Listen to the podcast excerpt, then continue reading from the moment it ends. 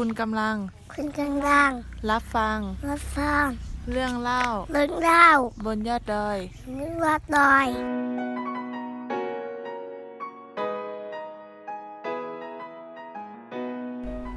สวัสดีท่านผู้ฟังทาง Infinity Podcast นะครับ ขอต้อนรับเข้าสู่รายการเรื่องเล่าบนยอดดอยนะครับ Episode นี้ฟอร์มจะเล่าถึงวิธีการสอนกระบวนการ Active Learning นะครับ ซึ่ง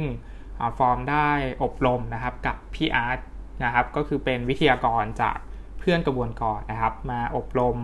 เหล่าครูอาสานะครับว่าเราจะมีวิธีการสอนเด็กยังไงในกระบวนการ Active Learning นะฮะก็หลักๆนะครับ ตอนที่ฟอร์มเข้าไปสอนนะฮะก็ต้องเตรียมเนื้อหาการสอนอย่างที่ฟอร์มได้อธิบายไปว่าเนื้อหาการสอนฟอร์มก็ไปดูใน DLTV นะครับว่าเด็กๆต้องเรียนหัวข้ออะไรบ้างนะฮะเสร็จแล้ว ตัวเนื้อหาเนี่ยฟอร์มก็มาปรับประยุกต์ใช้นะครับ ให้มันตรงตามหลักสูตรนะครับว่าเด็กวันนี้ต้องเรียนวิชาอะไรนะฮะแล้วก็อาจจะดึงแบบฝึกหัดจาก DLTV นะครับ มาให้เด็กๆทำเพื่อที่จะทดสอบความเข้าใจนะฮะกระบวนการ Active Learning นะครับของอที่ได้อบรมมานะฮะก็คือว่า เวลาเราจัดกระบวนการเรียนรู้นะฮะฟอร์มก็จะใช้ตัว learning curve นะฮะ ซึ่งก็จะแบ่งออกมาเป็นในช่วง intro นะครับ หมายความว่าเป็นช่วงที่เราทำให้เด็กรู้สึกผ่อนคลายนะฮะ ก็คือหาเกมมาเล่นนะครับ ด้วยความที่ฟอร์มเนี่ยนะฮะ ก็ออกค่ายอาสานะครับ ก็จะมีเพลงสันทนาการสนุกสนุกสนุกนะครับ ให้เด็กๆได้เล่นกันนะครับ ก็ ไม่ใช่เรื่องยากนะครับสำหรับคนที่ทำค่ายอาสามาเยอะนะฮะแล้วก็ต้องนำในการพาสันทนาการนะครับด้วยความจำเป็นนะฮะอะไรประมาณนี้นะครับ เพราะฉะนั้นช่วงแรกก็จะเป็นการอินโทรนะฮะแล้วก็เสร็จแล้วช่วงที่ 2 ของ learning curve เนี่ยก็จะเป็น stimulate นะครับ ก็คือเรากระตุ้นนะครับว่า คาบเรียนนี้นะครับ เด็กๆจะต้องเจอเนื้อหาอะไรบ้างนะก็คือกระตุ้นให้เขาเกิดการเรียนรู้นั่นเองนะครับ แต่ว่าเราอาจจะไม่ได้บอกนะครับว่าเราจะมาเรียนในเรื่องหัวข้ออะไรนะครับ แต่แค่เราพยายามหากิจกรรมเพื่อกระตุ้นนะครับ ให้เด็กๆเกิดการตื่นตัวนะครับ เพื่อที่จะนำไปสู่ขั้นที่ 3 ก็คือขั้น learn นะครับ ก็คือขั้นนี้ก็จะเป็นการทำกระบวนการที่พาเด็ก เรียนรู้นะครับด้วยตัวของเขาเองนะครับ โดยที่เราเป็นแค่คนออกแบบกระบวนการเรียนรู้นะครับ เพื่อให้ทั้งห้องเนี่ยฮะได้มีส่วนร่วมนะครับ หลังจากนั้นก็จะเป็น conclusion นะฮะก็คือสรุปนะครับว่าข้าเรียนนี้เราเรียนอะไรบ้าง แล้วก็เราจะ apply ไปได้อย่างไรนะฮะก็คือว่าเราจะเอาความรู้นี้นะครับไปประยุกต์ใช้กับชีวิตของเราได้อย่างไรนะครับ หลักๆ learning curve ก็จะเป็นแบบนี้นะฮะทีนี้กระบวนการ active learning เนี่ยครับก็ จะเป็นสิ่งที่ฟอร์มจะต้องเตรียมนะครับ ว่าในแต่ละคาบนะครับ ฟอร์มจะต้องสอนอะไรบ้างนะฮะยกตัวอย่างนะครับคาบเรียนภาษาไทยนะครับ ซึ่งฟอร์มเนี่ยนะฮะถ้าจัด8กลุ่มสาระนะฮะคือภาษาไทยเนี่ยฟอร์มคิดว่าสอนยากที่สุดแล้วนะครับ ในความรู้สึกฟอร์มนะครับด้วยด้วยความที่ฟอร์มเป็นครูประจำชั้นนะฮะแล้วก็ครูประจำชั้นของโรงเรียนบ้านหวานโนนะครับ จะต้องสอนเด็กนักเรียนทุก วิชานะก็คือต้องอยู่กับเขาทั้ง 5 วันใน 1 สัปดาห์เลยนะฮะก็ต้องสอนหมดนะครับ สุขศึกษาพละศึกษา สังคม ภาษาไทย ภาษาอังกฤษ คณิต วิทยาศาสตร์ การงานอาชีพนะฮะ ก็ต้องสอนให้ได้นะฮะ ตัวอย่างเช่นนะครับคาบแรกนะฮะที่ฟอร์มใช้ learning curve ในการสอนนะฮะก็เป็นวิชาภาษาไทยนะฮะ ซึ่งมีเวลา 1 ชั่วโมงนะฮะ ตัวเนื้อหาที่ฟอร์มต้องสอนนะครับ เป็นหัวข้อเรื่องรอบรู้สู่การแก้ปัญหานะฮะ step แรกเราก็ intro นะฮะก็คือให้เด็กๆเนี่ยฮะเล่นเกมเพื่อผ่อนคลายนะอาจจะเป็นเกมลมเพลลมพัดนะครับ หรือว่าเป็นเกมทะเลที่ฟอมชอบเล่นมากๆนะฮะเราอยู่กัน 2 คนอยู่ที่ชายทะเลนะฮะอะไรประมาณนี้เพื่อให้เด็กๆ ได้แบบคุ้นเคยนะฮะอันนี้คือ intro เสร็จแล้วเราก็ stimulate นะครับการ stimulate ของฟอร์มเนี่ยฮะก็คือฟอร์มให้เด็กๆอ่านข่าวนะครับ คือฟอร์มเตรียมข่าวมาให้เด็กๆนะฮะแล้วก็ให้เด็กๆอ่านเนื้อหาสาระในข่าวนั้นนะครับ เสร็จแล้วก็ลองโยนคำถามนะครับ ว่าข่าวที่ฟอร์มเตรียมมาให้นะครับ มันมีความน่าเชื่อถือหรือไม่นะฮะและนักเรียนรู้สึกอย่างไรนะครับ หลังจากที่อ่านข่าวเสร็จแล้วนะฮะหลังจากนั้นนะครับฟอร์มก็ให้เด็กนักเรียนนะครับ จับกลุ่มนะก็คือเล่นเกมอีกหนึ่งครั้งนะครับ ให้จับกลุ่มเป็นกลุ่มละ 4 คนนะครับ คือ ห้องเรียนของฟอร์มนะครับ มีเด็กนักเรียน 8 คนฟอร์มก็ให้เด็กนักเรียนจับกลุ่มนะครับ เป็นกลุ่มละ 4 คน เสร็จแล้วก็ให้ช่วยกันนะครับในการวิเคราะห์นะครับว่าข่าวนะครับที่ครูเอามาให้นะฮะก็คือแบ่งไปเลยนะครับว่ากลุ่มนี้เอาข่าวนี้ อีกกลุ่มนี้ก็เอาอีกข่าวหนึ่งนะฮะแล้วก็ช่วยกันอ่านนะฮะในกลุ่มแล้วก็ช่วยกันวิเคราะห์นะครับ พิจารณาเหตุผลนะครับ ให้ลองดูว่าส่วนไหนนะครับ ที่เป็นส่วนจริงนะก็คือเป็นข้อเซตจริงนะครับ แยกออกมาให้ครูหน่อยนะฮะส่วนไหนที่เป็นข้อคิดเห็นนะครับ ซึ่งเราคิดกันในกลุ่มนะครับ ว่าอันนี้คือข้อคิดเห็นนะ ลองหยิบมันออกมานะฮะอันไหนข้อเท็จจริงก็เขียนนะครับ เขียนไว้อันไหนข้ออข้อคิดเห็นก็เขียนไว้นะฮะเสร็จแล้วก็เอามาใส่กระดาษพูบนะครับ หลังจากนั้นก็ลองมา หลังจากที่เด็กๆ ได้ปรึกษากันแล้วในกลุ่มนะฮะก็อภิปรายนะฮะก็คือบอกให้เพื่อนในกลุ่มนะครับ ดูนะครับว่าข่าวนี้คือข่าวอะไรนะครับ แล้วก็อะไรคือข้อเท็จจริง อะไรคือข้อคิดเห็นนะฮะหลังจากนั้นก็ล้อมวงนะครับทั้งหมดนะครับมาสรุปร่วมกันนะครับว่าข้อเท็จจริงคืออะไรนะครับ ข้อคิดเห็นคืออะไรนะครับ สรุปออกมาเป็นข้อๆนะครับ อันนี้คือข้อเท็จจริงคืออะไร1 2 3นะครับ ข้อคิดเห็นคืออะไร1 2 3แล้วก็มาสรุปจบนะครับในคาบเรียนนี้ว่า ข้อเท็จจริงกับข้อคิดคิดเห็นนะฮะแตกต่างกันอย่างไรนะครับ เสร็จแล้วฟอร์มก็ให้เด็กนักเรียนทำ mind map สรุปอีกหนึ่งครั้งนะครับ ว่าข้อเท็จจริงเป็นยังไง ข้อคิดเห็นเป็นยังไงนะฮะแล้วก็สรุปสุดท้ายบอกเขานะครับ ว่าคาบเรียนนี้เรามาเรียนเรื่องข้อเท็จจริง กับข้อคิดเห็นนะฮะและเราสามารถที่จะ apply ไปได้อย่างไรบ้างนะฮะซึ่งสามารถที่จะ apply ไปได้เยอะแยะมากมายนะครับ ไม่ว่าเด็กๆเเขาจะเจอข่าวนะครับ หรือเข้าไปในอินเทอร์เน็ตแล้วเจอข้อมูลข่าวสารนะฮะก็สามารถที่จะแยกข้อเท็จจริงกับข้อคิดเห็นได้ว่ามันแตกต่างกันอย่างไรนะฮะอันนี้คือตัวอย่างนะครับ ซึ่งเป็นคาบเรียนแรก ๆ ซึ่งเด็กๆก็ค่อนข้างที่จะมีส่วนร่วมนะครับในการที่จะ ทำกิจกรรมนี้นะฮะแล้วก็มันไม่ใช่เป็นการจดอย่างเดียวนะฮะก็คือเด็กๆเเขาได้ลงมือทำงานกลุ่มนะฮะแล้วก็ได้ช่วยกันคิดได้ช่วยกันแยกออกมาว่าข้อเท็จจริง ข้อคิดเห็นมันคืออะไรนะครับ หรือวิชาวิทยาศาสตร์นะครับ ซึ่งคาบแรก ๆ ที่ฟอร์มได้สอนสไตล์แรกๆเนี่ยนะครับวิชาวิทยาศาสตร์ป .5 นะครับฟอร์มฟอร์มสอนเรื่องแหล่งน้ำบนทะเลนะฮะซึ่งแหล่งน้ำบนทะเลเนี่ยเราก็รู้อยู่แล้วนะครับว่ามันแบ่ง มาเป็นน้ำเค็มกับน้ำจืดใช่ไหมฮะสเต็ปเดิมครับ learning curve เราก็ intro ก่อนนะฮะเสร็จแล้วก็ simulate นะครับ การ simulate ครั้งนี้ของฟอร์มก็คือให้เด็กๆนะฮะนั่งล้อมเป็นวงกลมใหญ่นะแล้วก็ให้เด็กนักเรียนนะครับ ลองคิดว่านะครับโลกของเราเนี่ยฮะมันมีน้ำปกคลุมอยู่เท่าไหร่นะครับ ลองช่วยกันคิดนะฮะแล้วก็ถ้าฟอร์มแบ่ง นะครับถ้าคุณครูนะฮะถ้าครูเนี่ยแบ่งบนพื้นโลกแบ่งออกเป็นร้อยส่วนนะนักเรียนคิดว่าจะมีน้ำเค็มกับน้ำจืดกี่ส่วนนะครับลองคุยกันเป็นวงใหญ่นะฮะเสร็จแล้วฟอร์มก็ให้จับคู่นะฮะก็คือจากเดิมที่ให้จับกลุ่มใช่ไหมฮะทีนี้ฟอร์มก็ลองเปลี่ยนให้จับคู่นะฮะก็เล่นเกมจับคู่ง่าย ๆนะฮะแล้วก็แจกนะครับกระดาษนะครับ ซึ่ง ฟองก็เตรียมเนื้อหาการสอนมาก็คือในกระดาษเนี่ยจะแบ่งเป็นพื้นที่ช่องนะครับ คือเป็นแผนที่โลกนะฮะแล้วก็เป็นพื้นที่ช่องนะฮะซึ่งเป็นจำนวนพื้นดินนะครับ กับจำนวนพื้นน้ำนะฮะให้เด็กนักเรียนลองลองนับว่ามีพื้นดินกี่ช่องนะฮะแล้วก็มีพื้นน้ำกี่ช่องนะฮะเสร็จแล้วก็เอาจำนวนช่องนะครับมาลองคิดเป็นร้อยละนะคือให้เขาจับคู่กันนะฮะแล้วก็ดูว่า แต่ละคู่นะครับได้จำนวนช่องที่นับเนี่ยเท่ากันหรือเปล่านะเสร็จแล้วเราก็มาสรุปนะครับว่า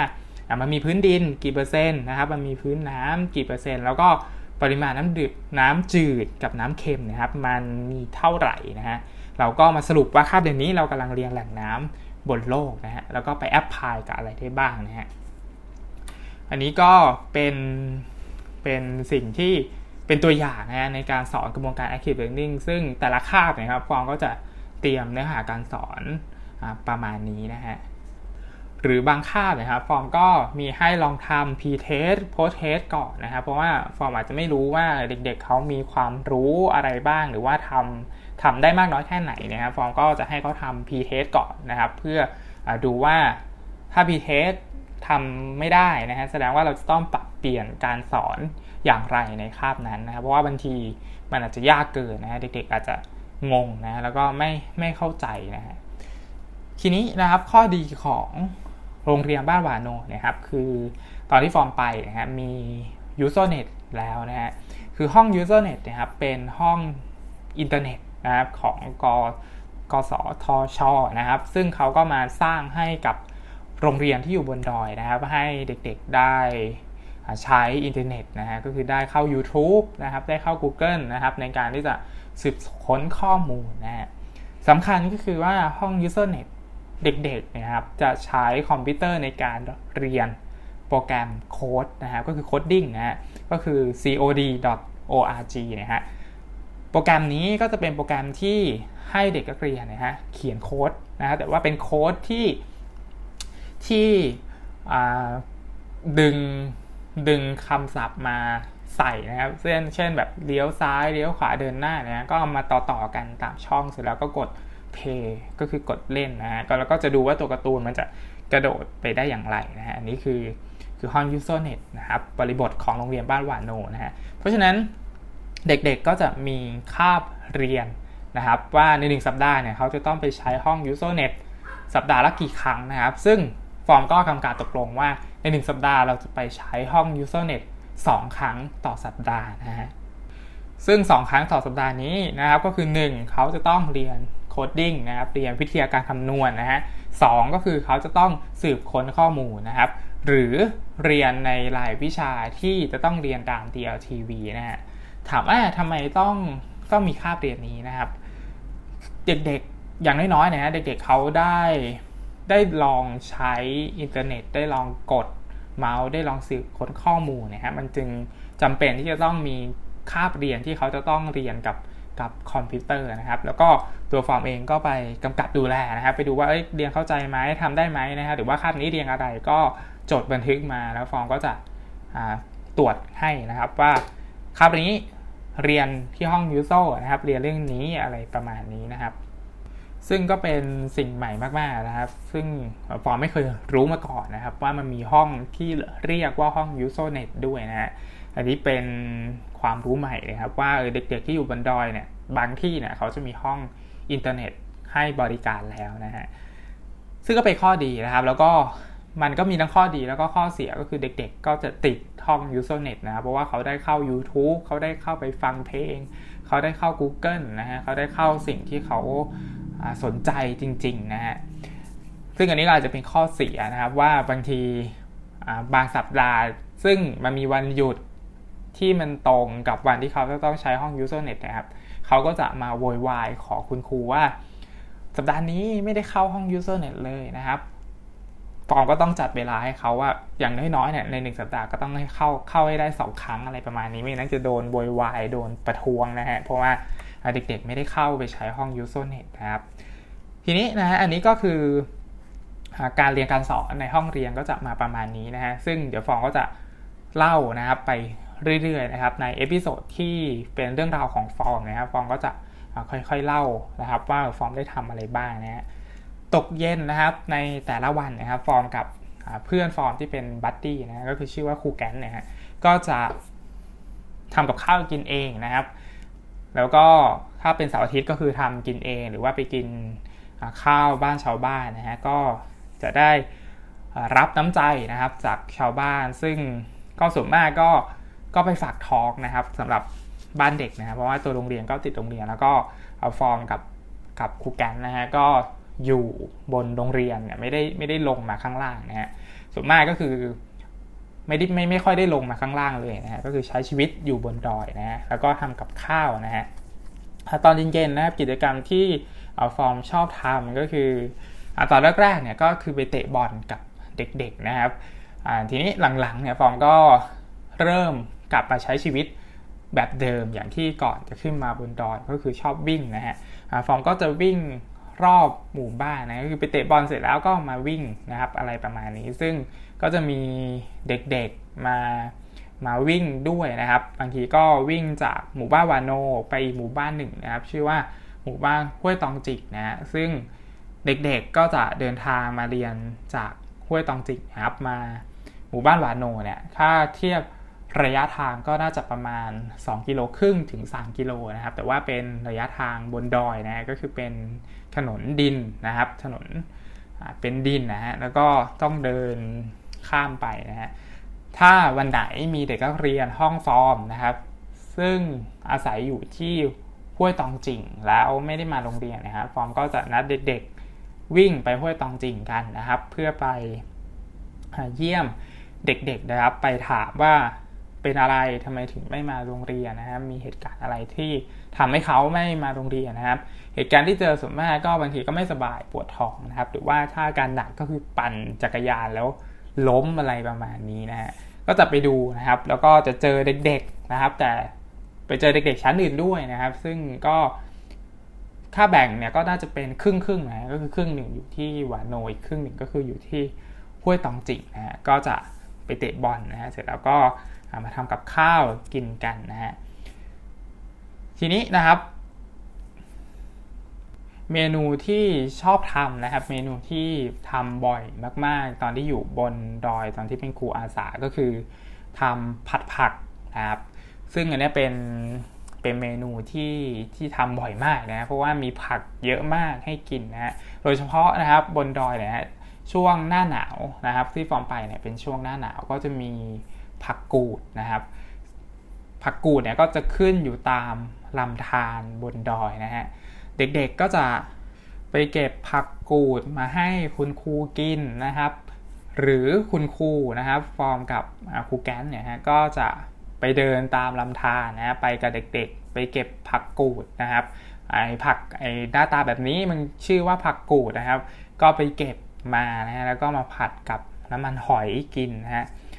ก็อร่อยมากๆนะครับสำหรับผักกูดนะครับเป็นเมนูที่ฟองก็ไม่เคยกินเหมือนกันนะฮะก็ไปเดินเก็บตามลำธารนะครับมาผัดกับหมูนะฮะถ้าไม่มีหมูก็ผัดกับน้ำมันหอยแค่นั้นนะฮะแล้วก็ทอดไข่อะไรประมาณนี้ก็เสร็จเป็นหนึ่งมื้อนะฮะหรือว่าทำปลากระป๋องนะฮะแต่หลักๆเนี่ยก็ทำผัดผักนะฮะผักกูดก็จะขึ้นช่วงหน้าหนาวนะฮะแต่ว่าปลายๆสักกุมภาเมษาเนี่ยฟองก็ไม่ค่อยได้กินแล้วนะฮะก็คือ ช่วงหน้าหนาวเนี่ยจะเยอะมากนะครับ บางทีไปกับเด็กนะฮะแบบเด็กพาไปเก็บผักกูดนะครับ เราตั้งใจไปเก็บผักกูดนะฮะเดินไปตามลำธารก็เดินไปเรื่อยๆนะฮะเดินเล่นบ้างคุยบ้างนู่นนี่นั่นนะครับ กับเด็กๆนะฮะเด็กมันก็เด็กเขาก็ชี้นู่นชี้นี่นะครับ ว่าเจอนู่นเจอนี่นะครับ สุดท้ายกลับมาถึงโรงเรียนนะฮะผักกูดไม่มีนะฮะก็คือเก็บมาแล้วนะฮะแต่ว่าก็ลืมทิ้งไว้ที่นั่นสุดท้ายก็อดกินอะไรประมาณนี้ก็ขำๆดีนะฮะ เวลาไปกับเด็กๆ แล้วเด็กๆเขาเก็บให้สุดท้ายกลับมาถึงโรงเรียน ไม่มีผักกูดแล้วว่าเด็กเขาวางทิ้งไว้อะไรแบบอะไรแบบนี้นะฮะซึ่งก็ก็อดอดกินไปนะฮะหรือบางวันเนี่ยก็ไปเล่นน้ำนะครับกับเด็กๆนะฮะเล่นน้ำที่ลำธารนะฮะเพราะว่ามันติดกับโรงเรียนเลยนะฮะแล้วก็ถ้าวิ่งด้วยนะฮะก็จะเจอชาวบ้านนะครับ มาทักทายนะครับ มาชวนกินข้าวนะครับ ชาวบ้านก็ถามว่า ถามเป็นภาษากะเหรี่ยงนะก็คือออเมเลียนะฮะถือว่ากินกินข้าวหรือยังอะไรประมาณนี้นะครับถ้าบอกว่ากินข้าวแล้วก็ออเมรินะฮะหรือว่ายังยังไม่ได้กินก็เตอร์ออกนะครับนะครับ อะไรประมาณนี้ก็คือยังไม่ได้กินนะฮะก็ถ้ากินข้าวนี่คือออกเมนะครับอันนี้ก็คือเด็กๆสอนนะตอนเย็นๆนะฟอร์มก็จะมีให้เด็กๆมาสอนภาษากะเหรี่ยงด้วยนะครับ ก็คือเหมือนเราแลกเปลี่ยนภาษากันในช่วงแรกๆนะฮะภาษาพื้นฐาน ที่ฟอร์มควรจะรู้ เช่นแบบกินข้าวนะฮะ ออกเมนะฮะ กินน้ำออกทีนะครับ หรือว่าสวัสดีนะครับอมูชูเปอร์นะฮะ อะไรประมาณนี้นะ ก็คือให้เด็กๆมา มาสอนนะครับว่าคำง่ายๆ ซึ่งแบบเอาชีวิตรอดนะฮะ แบบออกเมนี่ยกินข้าวเนี่ยนะครับ แบบขอขอข้าวกินอะไรประมาณนี้นะฮะว่าแบบ จะพูดภาษาปากากยอนะครับว่าว่าอย่างไรนะครับหรือว่านั่งชีนอนะครับแฮร์รี่อีมานี่นะครับอันนี้ใช้บ่อยมากนะครับเพราะว่าด้วยความที่เราเป็นครูนะครับ แล้วก็ไปต่างถิ่นนะฮะบบางทีเราไม่รู้ว่าเราจะต้องอไปเอาของจากตรงไหนนะครับ หรือว่าอยากจะเรียกให้เด็กมาหาเรานะครับ ก็จะใช้แฮร์รี่อีนะครับ อะไรประมาณนี้นะฮะ หรือว่าเกคอกลับไหมนะครับ เวลาเราไปเที่ยวกับเด็กๆนะฮะ แล้วมันดึกแล้วอะไรประมาณนี้แล้วก็เกคอนะครับก็คือกลับได้แล้วอะไรประมาณนี้นะฮะเกลโจนะครับกับกับโรงเรียนอะไรประมาณนี้นะซึ่งก็จะได้ภาษากะเหรี่ยงนะครับในการที่ให้เด็กๆมาสอนภาษาของเขานะครับ ซึ่งเป็นภาษาที่หนึ่งที่เขาใช้เวลาเขาพูดกันนะส่วนภาษาไทยเนี่ยเขาก็จะใช้เป็นภาษาที่สองนะฮะแต่ว่ามีกฎนะครับ คือถ้าอยู่ใน โรงเรียนนะฮะ8โมงถึง4โมงเย็นนะครับ ห้ามพูดภาษากะเหรี่ยงนะฮะเพราะว่าที่ต้องมีกฎแบบนี้ เพราะว่าถ้าเด็กๆเเขาพูดภาษาปากากยอนะครับ เวลาเขาเขียนภาษาไทยเนี่ยเขาจะเขียนไม่ได้นะครับ หรือว่าเวลาเขาพูดเป็นภาษาไทยเนี่ยแน่นอนว่ามันเป็นภาษาที่สองของเขานะครับทำให้เขาพูดไม่ ออกเสียงได้ไม่ชัดนะครับ เพราะฉะนั้นเวลาเขาเขียนเขาก็จะเขียนตามที่เขาออกเสียงนะครับ เพราะฉะนั้นเราก็ต้องฝึกให้เขาพูดให้มันชัดนะครับ เพื่อที่เขาจะได้สะกดคำได้อย่างถูกต้อง เขียนได้อย่างถูกต้องนะฮะอันนี้ก็จะเป็นกฎแน่นอนว่ากฎมีไว้แหกนะครับ เพราะว่าสุดท้ายเด็กๆเขาก็คุยกันเป็นภาษากะเหรี่ยงนะครับ ไม่ว่าเราจะทำวิธีการยังไงก็แล้วแต่สุดท้าย มันก็เป็นธรรมชาติของเขา ซึ่งเขาใช้ภาษานี้เป็นธรรมชาติ เขาก็จะคุยกันกับเพื่อนของเขานะฮะแต่เวลาเขาคุยกับครูเนี่ยเขาก็จะคุยเป็นภาษาไทยนะฮะส่วนมาก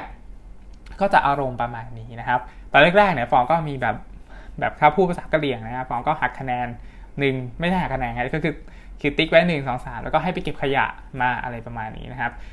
ก็หลังๆก็ไม่ไหวนะครับเพราะว่าสุดท้ายเด็กเขาคุยกันอยู่ดีอะไรประมาณนี้นะฮะซึ่ง